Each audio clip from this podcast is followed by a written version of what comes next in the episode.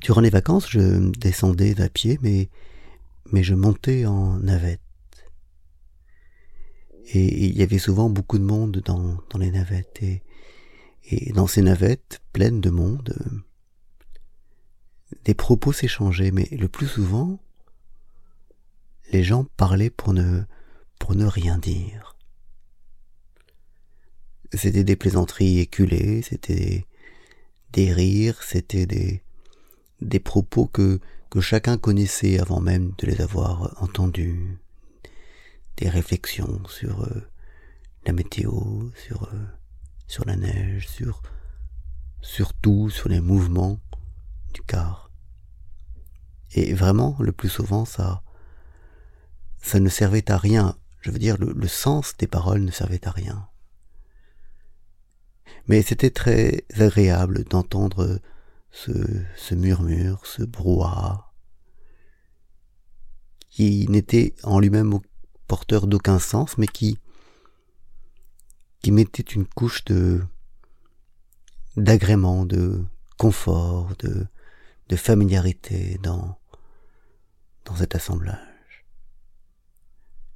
C'est un peu comme les réunions toutes ces réunions dont certains disent qu'elles sont inutiles, mais qui, en fait euh, servent à, se côtoyer, à, se juger, à voir qui l'on est, à, mieux se connaître.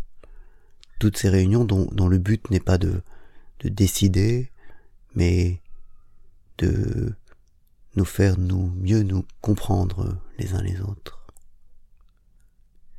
Et l'expérience avec cette navette était, était telle que, que j'en venais à me demander si, si le plus important, en fait, dans notre vie n'était pas, n'était pas là, dans, dans cette façon de parler pour ne rien dire, qui, qui va au-delà du silence très complice que ne peuvent avoir entre eux que, que des êtres très proches, qui permet euh, quelque chose qui va un peu plus loin. On, échange des paroles qui n'ont aucun intérêt euh, dans des groupes plus grands qui dont les membres se connaissent moins bien, mais mais c'est un peu le même processus. En fait, on n'a rien à dire, seulement à entendre le son de la voix, seulement à, à savoir que que l'autre est là, et, et, on est content de cela. Et, et, et, ces, et ces mots qui ne signifient rien sont sont simplement faits pour exprimer ce contentement. C'est comme un, grognement dans une famille de bonobos.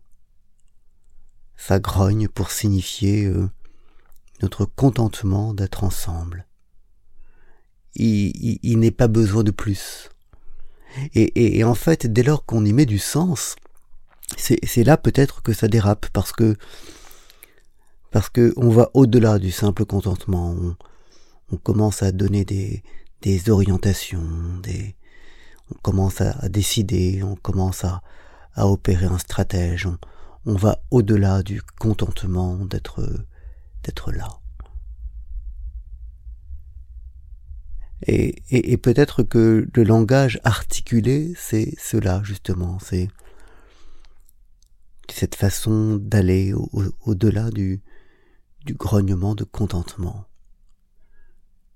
Je, ne sais pas trop ce que j'en tire de tout cela, euh, mais, l'idée que l'idée qu'il y a euh, dans le langage euh, qui ne dit rien, dans le langage qui, ne signifie rien, est quelque chose de, de très précieux.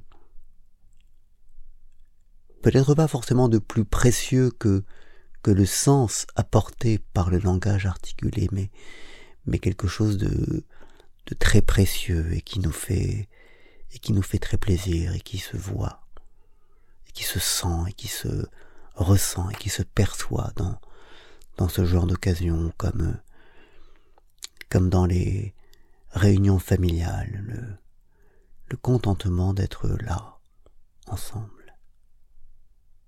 Et c'est ça aussi parler pour ne rien dire Bonne journée.